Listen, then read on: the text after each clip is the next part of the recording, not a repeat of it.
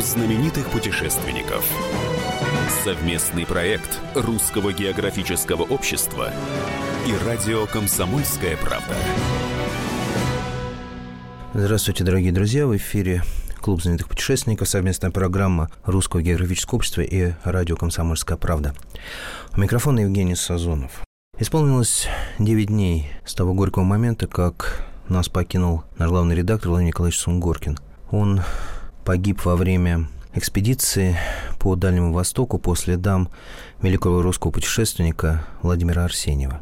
Вот уже 9 дней, как с нами нет Владимира Николаевича, и эту программу мы решили посвятить его памяти. Сегодня вы снова сможете услышать его голос, голос, когда мы вместе с ним вели программу «Клуб знаменитых путешественников», и в гостях у нас был первый вице-президент Русского географического общества Николай Сергеевич Касимов. Вот эту программу мы сегодня повторяем в память о Владимире Николаевиче.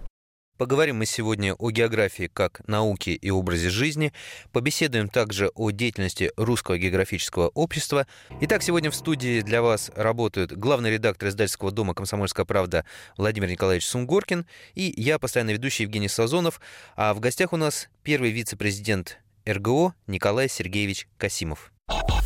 Справка на радио «Комсомольская правда». Николай Сергеевич Касимов – крупнейший мировой специалист в области физической географии, геохимии ландшафта и биогеохимии. Президент географического факультета МГУ. Первый вице-президент Русского географического общества. Доктор географических наук, профессор, академик Российской академии наук. А, Николай Сергеевич, э, в последнее время РГО стал играть значительную роль в жизни общества. Очень много проектов связано с ним, очень много событий. А, вы, как первый вице-президент Русского географического общества, довольны этими достижениями? Можно ли уже сказать, что пора почивать на лаврах, или это всего лишь начало пути? Ну, Женя, я думаю, что почивать на лаврах, конечно, никогда не надо.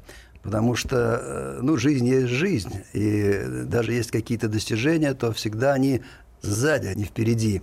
И поэтому, конечно, за эти годы, за эти годы, которые можно назвать э, новым этапом развития русского географического общества, то есть 2009 года, когда у нас появился э, попечительский совет во главе с Владимиром Владимировичем Путиным и стал президентом Сергей Кужгетович Шойгу, произошло очень много. И э, общество конечно, сейчас звучит э, хорошо, действительно много очень делается для развития географии, смежных наук, смежных э, профессий, э, понимания тех вещей, которые происходят у нас в природе, например, э, географическое мировоззрение, ну и так далее, и так далее, любовь к путешествиям, что угодно абсолютно. И это большой-большой процесс, который идет и в стране, и, вообще говоря, за рубежом. Только один пример за рубежом. Это то, что э, наш э, географический диктант, который писался последний 11 декабря, он э, проводился в 99 странах. А, какие... Есть возможность расти следующий год. Э, чтобы не уходить далеко по географическому диктанту, уже есть какие-то предварительные данные все-таки, как написали? Потому что... Э, люди, да, люди могут уже знать, вот после э, где-то 15-го, я еще не смотрел, а вы писали тоже, Я писал, да? конечно. Я И писал. вы каждый год пишете, я знаю. Ну, я один раз не писал, я был за границей. Вот, я писал, но если честно сказать, я знаю, где мои ошибки, а они есть. Я признаю это. Вот. Но э, я обычно не проверяю, потому что я знаю те всегда одну-две ошибки, которые я скорее делаю, когда тороплюсь. Знаете, так вроде решил, что это так, да, а потом подумал, а это не так, а исправлять уже нельзя. Ага. А исправлять нельзя? Я, ну, нельзя. Я тоже писал в одной аудитории с вами, да, и потом, когда уже написал, но было еще немножко времени, и я вдруг там что-то в голове щелкнуло, и вижу, ой, вот это в трех местах. Ну, я взял, зачеркнул и исправил, но уже все, да? Если я зачеркнул и исправил. Ну, я думаю, многие наши слушатели, которые участвовали, были примерно как я тоже. Да, вот Владимир ну и, конечно, там все равно, несмотря на знание географии, я вообще-то всю жизнь в географии, да. вот, э, конечно, иногда задумываешься, а что это за вопрос? Поэтому каждый Но раз мне не понравился вопрос озеро совершать. Ужин. Где это озеро? Что озеро Владимир Ужин? Я да. уже даже ругался да. по этому да, поводу, по, потому по что я считаю, что это вопрос, который не э, по некорректные, да, так не, И вот это один из тех вопросов, которые я не смог ответить. А я ответил, потому что я там был. А я не был. Я ответил, потому что, ну, вообще думаю, а потому что, а Владимир Николаевич, выбрать из двух, потому что там два круглых озера, это ясно, ага. что это не Валдай, ага. и два таких, ну, как бы проточных. Верно. Я честно верно. скажу, я не знал из них какой, потому что это надо четко видеть их на карте где-то да. или, или на космическом там. снимке, да. как там показано. Но это я, я этого не знал. Для наших слушателей, которые участвовали, можно уже сказать, это был вариант А правильный. Я уже потом залез тоже в карту, Смотрю, о, я угадал вариант А. Вам ну, на, на следующий географический диктант надо вместе садиться, чтобы, да, да, да, чтобы да. подсказывать друг другу. И подглядывать, да. Да, и списывать Смысл диктанта, наверное, все-таки в самооценке, как ты знаешь. Они, они, мы же никуда не поступаем, они в том, чтобы списать. Мало ли, мало ли. Получить э, подарочек. Да, да я думаю, тут очень важно, что люди хотят это делать. Ну, да, да. Люди хотят это делать, потому что число растет, это уже сотни за 150, по-моему, тысяч в этом году. Ну, огромное количество. Огромное количество, да, каждый год увеличивается, увеличиваются э, зарубежные площадки, э, ведь это тоже кто-то хочет делать. Ну да, ну да. Ну, как это вот, говорил Маяковский, значит, кому это надо? Ну да. Ну ты сознайся, где ты проводил диктант? Э, в Сирии, на, на военной базе знает, да. российской, в Латаке. Ну, по заданию Русского географического общества я ездил туда, да. И меня... Что... И Женя там э, читал диктант, э, читал условия. То есть ты выступал преподавателем? Да, я выступал преподавателем. И знаете, вот что удивительно, я думал, ну, как обычно у нас, да, там разнарядка поступила, согнали народ, все. А, я проводил еще перед этим разминочный диктант, викторину. У нас были призы, мы дарили наши книги вот по, по линии Русского географического общества, вот эти аль- альбомы. Я еще когда туда ехал, думаю, ну, люди на войне, э, до этого ли им, да, до географического ли диктанта, до этих книг, что... Я удивился, настолько вот аудитория 160 человек, офицеры, там, в чем высшие офицеры тоже, там, полковники сидят. Вот, они к середине э, вот этой вот викторины они просто вот э, реально там вскакивают, руки, вот нет, э, спросите меня, да. Ну, викторина это живое вообще. Это живое, да. да. Я удивился, и потом вот как они э, писали диктант, да, тоже так сидят, сидят так, так вижу, кто-то не знает, так к другому посмотрел, так, угу, так то есть действительно, то есть вещь нужная, азарт да, азарт и Нет, вещь... посмотреть можно, это как всегда, мы же все были студентами в конце ну, концов, да. да, и списывать это ну, на мой взгляд, это нормально. Главное, что ты будешь знать потом. Потом уже не забудешь точно, да. Да, кстати, вот ага. тоже удивительный момент, что мне запомнилось больше всего. После диктанта подошел летчик, майор, и говорит, говорит Евгений Александрович, говорит, а что вопросы в этот раз легче? Что за третий вариант нам? Вы что, для армии специально упростили, что ли? Я, да нет, это, вот, вы, да, это как-то неуважение к нам такое, тоже удивительно. То есть люди реально хотят, пишут. Мы ненадолго прервемся. Напоминаю, что в эфире Клуб знаменитых путешественников, и эта программа архивная. Мы ее повторяем в память о Владимире Николаевиче Сунгоркине, нашем главном редакторе, который погиб во время экспедиции по Дальнему Востоку 9 дней назад.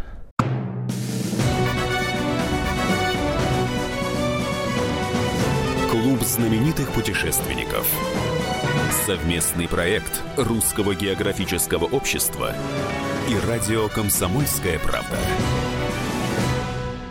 И снова здравствуйте, дорогие радиослушатели. В эфире Клуб знаменитых путешественников. Сегодня мы повторяем ее в память о безвременно покинувшем нас главном редакторе «Комсомольской правды» Владимире Николаевиче Сунгоркине. Девять дней назад перестало биться его сердце. Обширный инфаркт во время экспедиции по Дальнему Востоку по следам великого русского первопроходца Владимира Арсеньева. Вот в память Владимира Николаевича мы сегодня повторяем программу, которую он вел вместе со мной. И в гостях у нас был первый вице-президент РГО Николай Сергеевич Касимов. Продолжаем тему географического диктанта. Вопрос такой. А реально в этом году вопросы диктанта были проще, чем в прошлые годы? Они, э, на мой взгляд, были не совсем проще. Они были то, что э, называлось познавательными да? То есть как бы больше вот на такую познавательность, чем на э, то, что говорят, знаете, вот обычно э, вот эта вот географическая карта, инвентаризация, то, что меньше знает, не, ну, скажем, там знают школьники, может быть, иногда лучше, да, готовясь к экзамену, А и хуже знают, может быть, кто-то там э, из, из старших поколений. Ну, есть... Хотя первый диктант показал, что школьники и студенты знают хуже, чем те люди, которые учились, ну, скажем, там... В советской школе. В советской школе в том числе, да.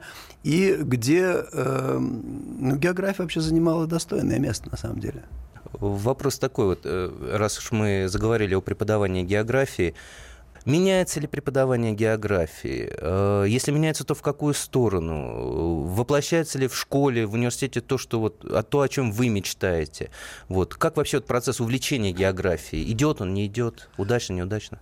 Ну, проблема школьных учебников, я думаю, что она одинаковая для всех практически. Для всех предметов. Я думаю, что да? она одинаковая. Да, мне приходится заниматься эм, по линии Академии наук, да, кстати, и по линии общества, экспертизы учебников – школьных учебников.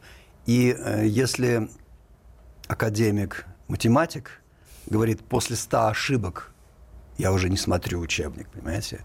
Или э, в нашей сфере, это было лет там 5-7 назад, скажем, какое-то там 12-13 издание учебника, а там опять ошибки, да?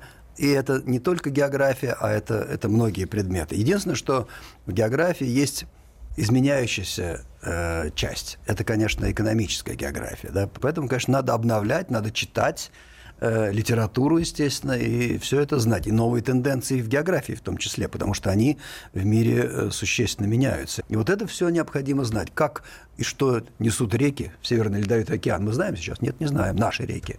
Угу. Ну, реально, так сказать. Какие, скажем, там полютанты, да, какие загрязняющие вещества туда несутся. В общем, да, но конкретно еще пока нет. Ну вот смотрите, вы сказали слово экономическая география. Действительно, воображение многих, в том числе и наших слушателей, очень банальное представление о географии. География – это вот на карту нанесли, и дальше действительно, ну и что, что дальше? Все, все, все ясно, тема закрыта, э, занимаемся чем-то другим. Вы сказали экономическая география. По сути, климатические изменения. Это это то, что происходит каждый день, и зачем надо следить тем же географам. И это имеет прикладное значение, потому что э, завтра где-то растает, где-то, наоборот, замерзнет, и это повлечет изменения в жизни людей. Я бы добавил еще такой термин, не знаю, существует он или нет, у меня в голове он существует, поли- политическая география. Я сейчас объясню. У нас много дискуссий сейчас и споров международных идет, например, по теме шельфа, да, это, чей, это чья территория? А, вот э, термин «шельф», он же введен в оборот, наверное, лет 50 назад, 40, в такой, в широкий, в политический уже, потому что на шельфе у нас нефть, газ, и дальше, особенно в полярных районах, там, тут Канада может претендовать, тут Норвегия на что-то, тут мы, и идет такая разборка. И, и в этой разборке появляется вдруг фигура географов, которая начинает э, тоже вести дискуссию. Это шельф или это уже не шельф? Ну, Владимир вы затронули две на мой взгляд, э, линии. Первая – это политическая география. Э, политическая география действительно вот в 20 веке, во второй половине 20 века особенно сильно развивалась. Там много аспектов, но один из самых важных аспектов – это э, электоральная география, как часть политической географии. То есть география выборов, как люди голосуют, почему они так голосуют, какие причины. Ну, потому что это важнейший процесс, это формирование власти, в конце концов. Вот, и поэтому в мире это достаточно сильно было развито, э, а у нас все-таки, мы это признаем, естественно, Э, что электоральная география э, началась в нашем Советском Союзе э, весна 1989 первые выборы. А с другой стороны, конечно, географы занимались этим, и наши тоже, ну, например, на э, примерах зарубежных, и мой хороший друг, с которым мы вместе учились, у него была дипломная работа «Политическая география Франции», тогда это было еще в 60-х годах. То есть как в департаментах голосуют, что там происходит и так далее. И вот это... Почему именно география? Потому что они смотрят влияние, условно говоря, природы, люди в горах живут или в долинах, или вот... Э, Знаешь, когда мы говорим, ге- когда мы говорим географическое что-то, mm-hmm. да, это э, можно как бы другим языком сказать пространственное распределение признаков каких-то, mm-hmm. да, явлений. Которые влияют на поведение ну, Которые людей. вообще распределены да. пространственно. Угу. Да? Есть вещи, которые не пространственно распределены, угу. а, есть пространство. Да? Поэтому вот этот вот процесс, он чрезвычайно важен. Мнение людей – это тоже политическая география. Да? Опросы, они, их можно всегда положить на карту, это естественно. Может быть, меньше это кладется, а на самом деле все моментально кладется на карту. Любое пространство удобно воспринимать глазом. И ты лучше понимаешь обычно целостно, понимаешь что, вот что-то, что ты видишь. Мир ты видишь, страну видишь, свой район, город, э, этот самый э, навигатор, да, это же тоже, тоже географическая да. система, которая работает здесь. Поэтому, конечно, вот визуализация, она до сих пор остается чрезвычайно важной, абсолютно важным явлением. Надо это четко понимать. А вы не можете нам прокомментировать, как географ, вот такую историю? А, в последние дни, буквально в последние дни, идет такой всплеск э, новых рассуждений о судьбе Курильских островов. И если нырнуть в историю всего этого вопроса, 56 год, 51 год, 45 а, год, э, когда было принято решение, Курильские острова должны перейти к Советскому Союзу. Точка. Вроде никто не спорил, все подписали. Японцы включили такой интерес географический э, спор дальше. Они говорят, слушайте, а э, Хабамай, Шикотан, и Туруп, и Кунашир, они говорят, это вообще не Курильские острова. Ну, на карту глянешь, одна цепочка, одна кучка. А вот как можно э, в данном случае рассуждать географически, почему, по какой логике вот эти острова Курильские, а вот через маленький пролив уже не Курильские? Это что такое вообще? Это какая география уже возникает? Это география, но, Владимир Николаевич? Евгений, Евгений э, она разная. Э, давайте я вам не, не про Курил, а, а хороший вообще. пример, я считаю, ага. приведу один. Ага. Вот где-то в 90-х годах Южная Корея, достигнув, так сказать, э, большой экономической мощи, и, конечно, они раньше всегда так в своей истории тоже писали. Они почему-то решили, а почему-то вдруг Японское море называется везде на карте. А, да, они Знаете? нас задолбали этим, тоже да. нам пишут постоянно. Не Японское море. Да. Да, да, и да, э, начался процесс, очень ага. такой широкий в мире. Э, мой хороший знакомый, профессор ага. Кисукли, занимался этим делом из Сеульского университета. Они финансировались, э, ага. Korean Foundation, так сказать. Ага. И везде, где э, происходили географические конгрессы и так далее, была секция такая специальная, mm. которая так и называлась. Почему э, Японское море называется восточно, не, не называется восточно, со знаком вопроса. Да. Вот. И я помню, э, это был 95-й год, меня тоже пригласили в Сеул mm-hmm. на симпозиум специальный, посвященный этому вопросу. И э, там рассматривалось э, с разных точек зрения, значит, почему это так. Э, Японское море, как известно, это вообще, конечно, ну, японцам это удобно, естественно, но да, да. и важно, кто из Европы туда приплыл. Ну, например, Лаперус, да, что они там в 17 веке, как они это называли. Конечно, в Корее никогда японским морем это место не, не называлось. Но ну, там в Владивостоке да. находка да. стоят на берегах и, японского да, и, моря. конечно, там да. были большие обсуждения, ага. разные страны присутствовали, и американцы, и русские, и японцы, и корейцы. Ага. Вот. Но, конечно, до сих пор, до сих пор э, никто это море не называет э, восточным, не корейским, да, а Восточным морем, потому что, ну, понимаете, трудно это изменить. Страна может делать все, что угодно. И, конечно, на корейских картах это Восточное море, а вот на мировых картах это Японское море. Мы ненадолго прервемся. Напоминаю, что в эфире Клуб знаменитых путешественников, и эта программа архивная. Мы ее повторяем в память о Владимире Николаевиче Сунгоркине, нашем главном редакторе, который погиб во время экспедиции по Дальнему Востоку 9 дней назад.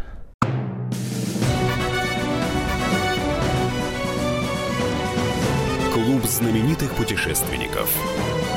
Совместный проект Русского географического общества и радио «Комсомольская правда».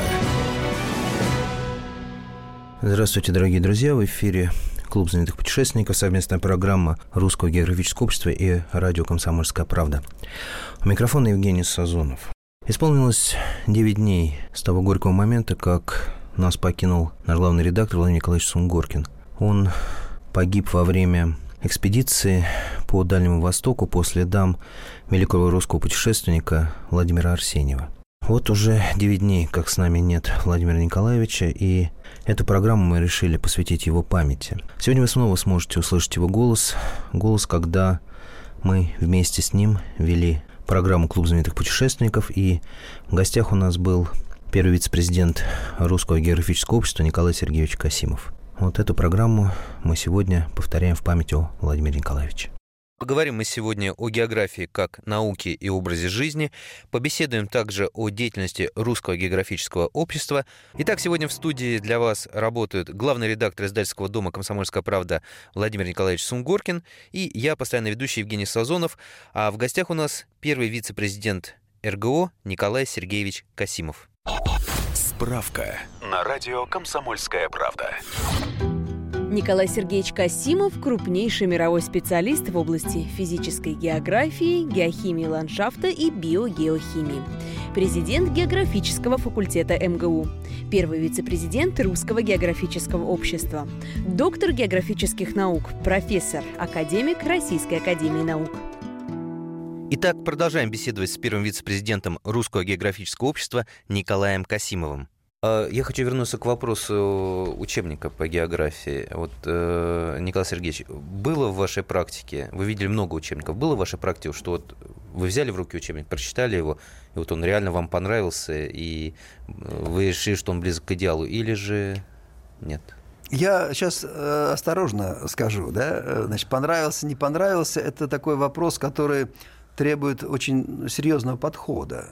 Ведь может нравиться, например, да, но там есть какие-то проблемы, скажем, с э, современным взглядом, современной информацией там, и так далее. Допустим, кто-то подает информацию очень удобно и хорошо для школьников, для детей.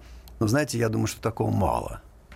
Такого мало. И учебники по географии, я думаю, это большая проблема, потому что все-таки это география я никого и, и не собираюсь обижать никого, ну, скажем, точные науки, физика, математика и так далее, там есть свои законы, которые являются законами, ну, математическими, скажем, обоснованными законами. В географии тоже существуют законы, но они такие, знаете, больше похожи на аксиомы, чем на, собственно, законы, если я правильно сказал.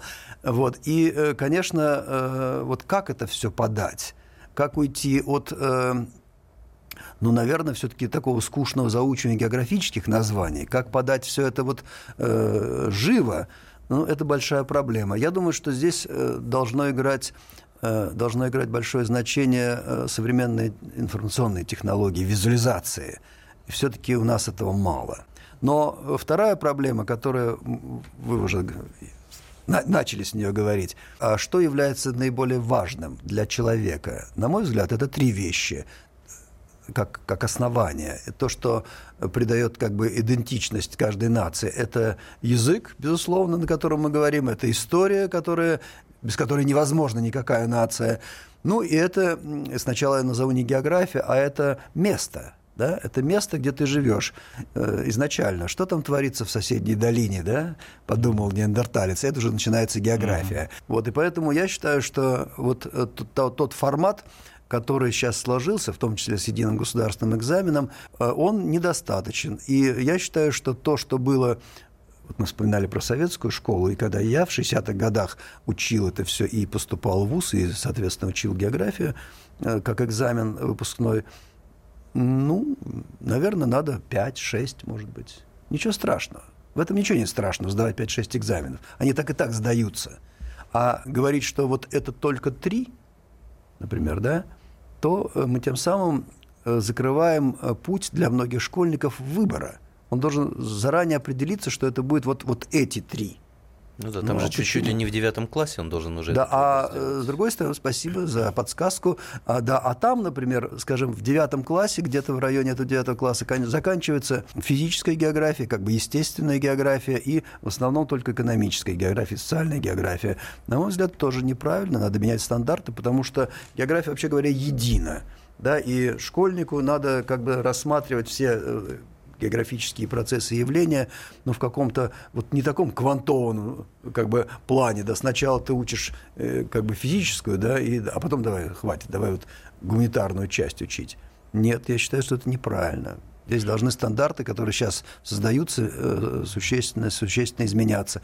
Потому что потом, потом все-таки выпускники, которые у нас есть, они в большей степени и количественно больше, они идут все-таки больше, ну, скажем так, в естественную сферу, чем в гуманитарную. Uh-huh. Это, так сказать, мы знаем хорошо. И сейчас география, как, э, е, как, как экзамен ЕГЭ, э, на последнем месте находится среди всех сдаваемых э, ЕГЭ, где-то порядка 20-22 тысяч. Ну, пиар плохой. Вот вернемся. Э, вот смотрите, мы пиарим географию последние почти 10 лет, так Да, сказать, у а- нас- а результат в этом, в этом пиарщики контексте хорошие, у нас да. много результатов, безусловно, много результатов.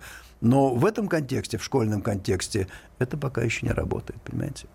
И там, и там, и там э, главное, главное, это вот это вот э, бутылочное горлышко, да, то есть очень мало специальностей, кто берет э, географию в качестве ЕГЭ. Я про пиар почему сказал, потому что вот я опять же, мой пример, да, и пример моей дочери, школьницы. То есть я реально, я люблю географию, потому что когда я поездил по стране, побывал в экспедициях, посмотрел на эти красоты, э, по- поизучал историю, хотя бы путь Москвитина, да, к, к океану, это же ну, это реально это сценарий для шикарного сериала или фильма голливудского уровня, да. Почему-то еще никто не написал, может быть, стоит замахнуться, да.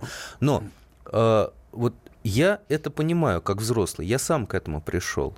Вот. Но моя дочь в школе, она начинает увлекаться географией не потому, что ей это рассказывают на уроках, да, а потому что я там приезжаю весь такой небритый, чумазый, говорю, дочь, я видел такие вещи, да, вот, вот, вот это пиар, вот как бы вот в школу бы нам это все-таки. Ну, это, Ну, это, это трудный процесс. повседневная Это работа, трудный да. процесс, но я еще раз говорю, что может быть, может быть, он э, вот, э, связан с тем, что э, это уже организационный э, как бы приобретает признак, да, то есть не берут в качестве э, вступительного экзамена во многие-многие-многие направления. Наверное, это должны быть не все, это очевидно совершенно, но те, которые связаны с, э, ну, например, почему э, нет экзамена такого для экономики? А раньше был. Раньше был. Экономика вообще она ре- региональна во многом, верно ведь? да. То есть она распределена по ну, экономика, региональная экономика, экономическая география. Здесь большие как бы пересечения. пересечение, да. Да. э, почему там нет географии? Ну, вообще для меня это открытие. Для меня- а для меня это странно. А это было, ну, лет 20 еще Ну назад да, это, это всегда было. Мы ненадолго прервемся. Напоминаю, что в эфире Клуб знаменитых путешественников, и эта программа архивная. Мы ее повторяем в память о Владимире Николаевиче Сунгоркине, нашем главном редакторе, который погиб во время экспедиции по Дальнему Востоку 9 дней назад.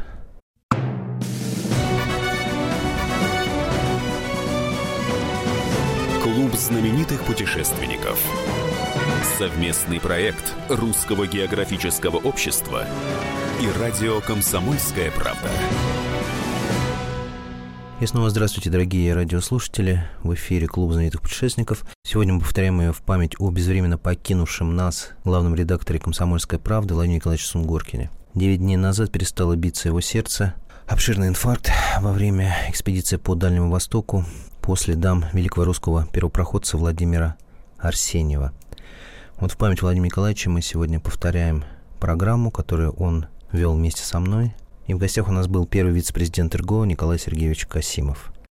А вот скажите, мы как-то ушли далеко от э, деятельности русского географического общества, да? Это тоже деятельность. Улетели, да.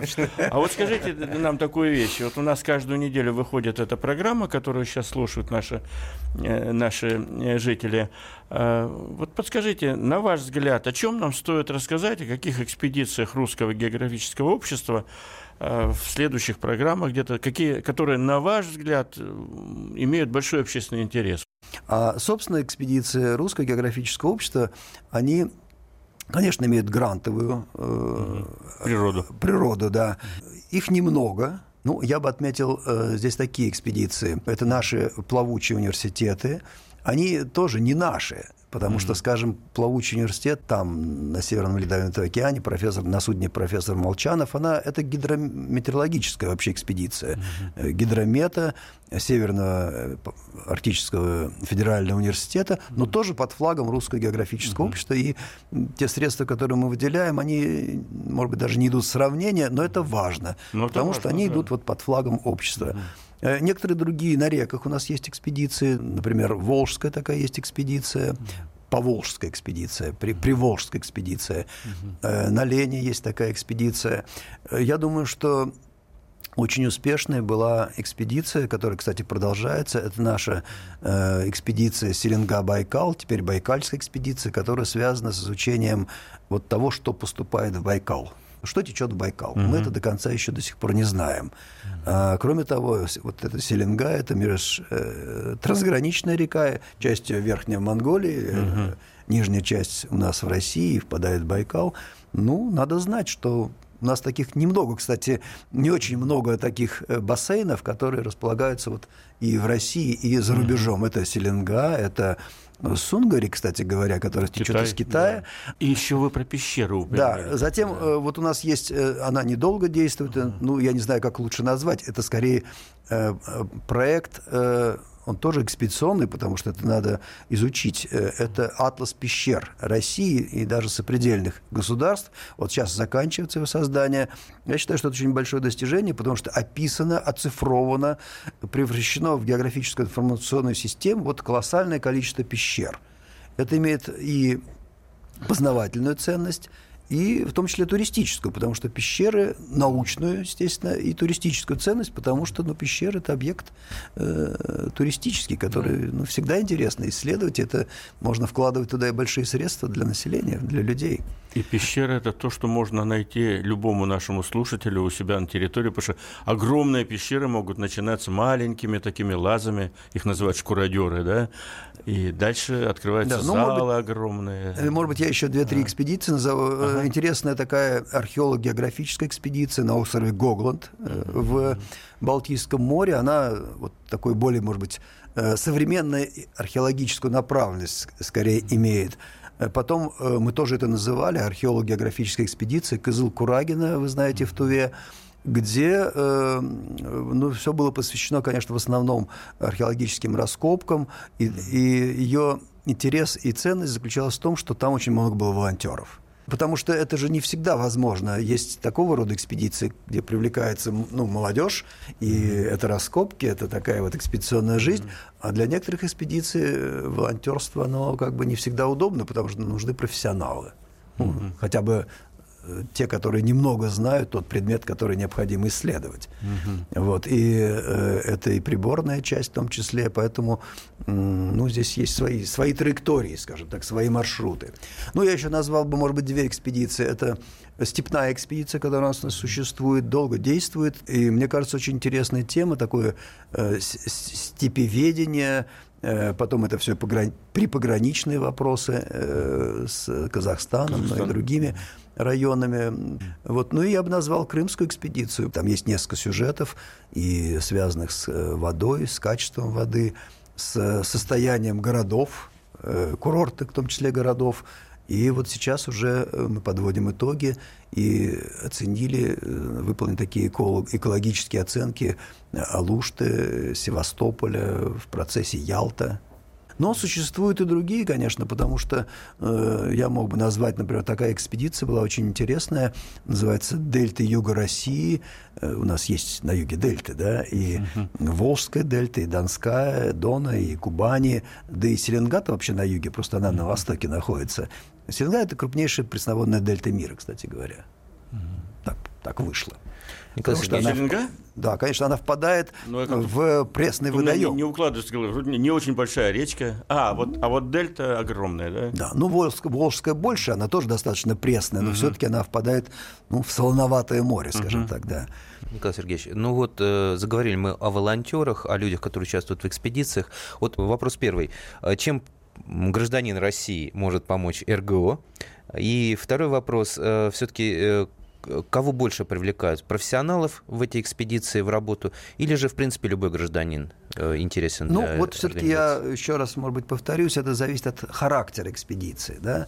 Э, они могут быть чисто познавательные, и тогда можно брать в том числе ну, подготовленных волонтеров, кто может, естественно, потому что э, экспедиция в Антарктиду такого рода, она... Ну да, это все-таки... Все надо иметь здоровье, по крайней мере, да?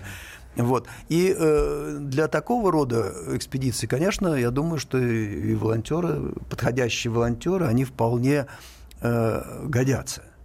А вторая часть, то, что вы спросили, э, ну, все-таки это профессиональные экспедиции, и там э, надо, чтобы были э, профессионалы. Другое дело, что у нас есть молодежь, которую мы привлекаем всегда такого рода экспедиции, студенты, естественно, которые уже имеют некоторые навыки э, вот такого рода, такого рода экспедиций, разных, любых экспедиций.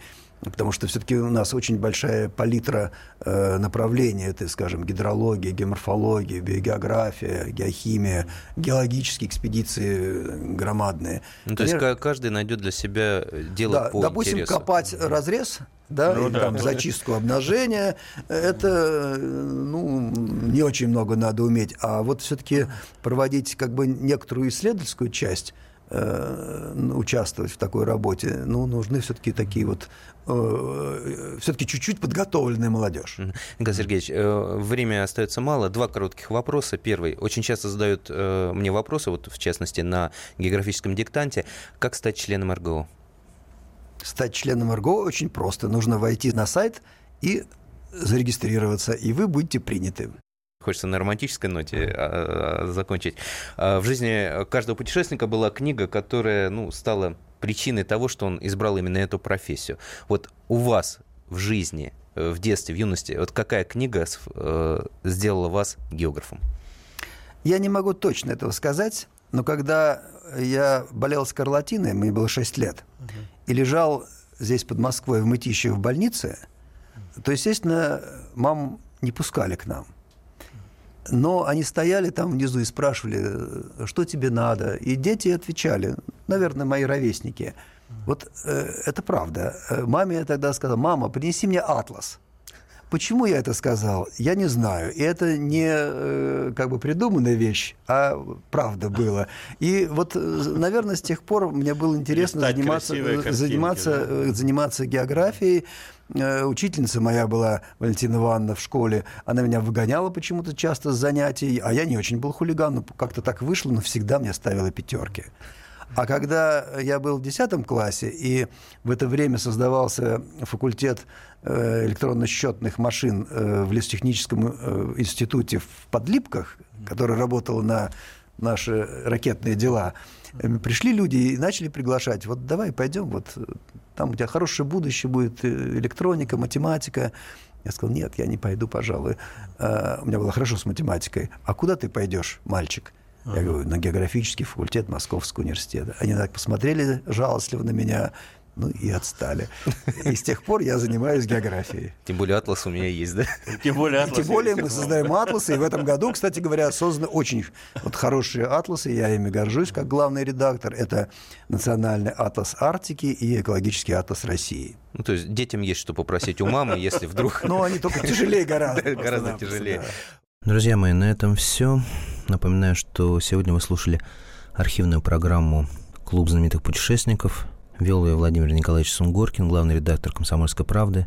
А в гостях у нас был первый вице-президент РГО Николай Сергеевич Касимов. И вот он рассказал о том, чем занимается РГО и какие планы.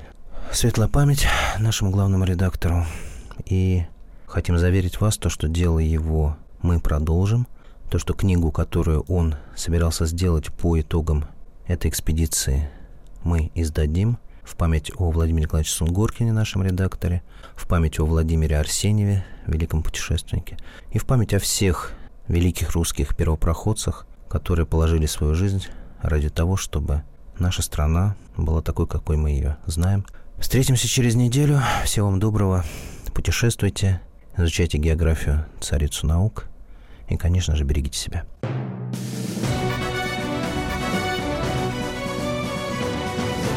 Клуб знаменитых путешественников. Совместный проект Русского географического общества и радио «Комсомольская правда».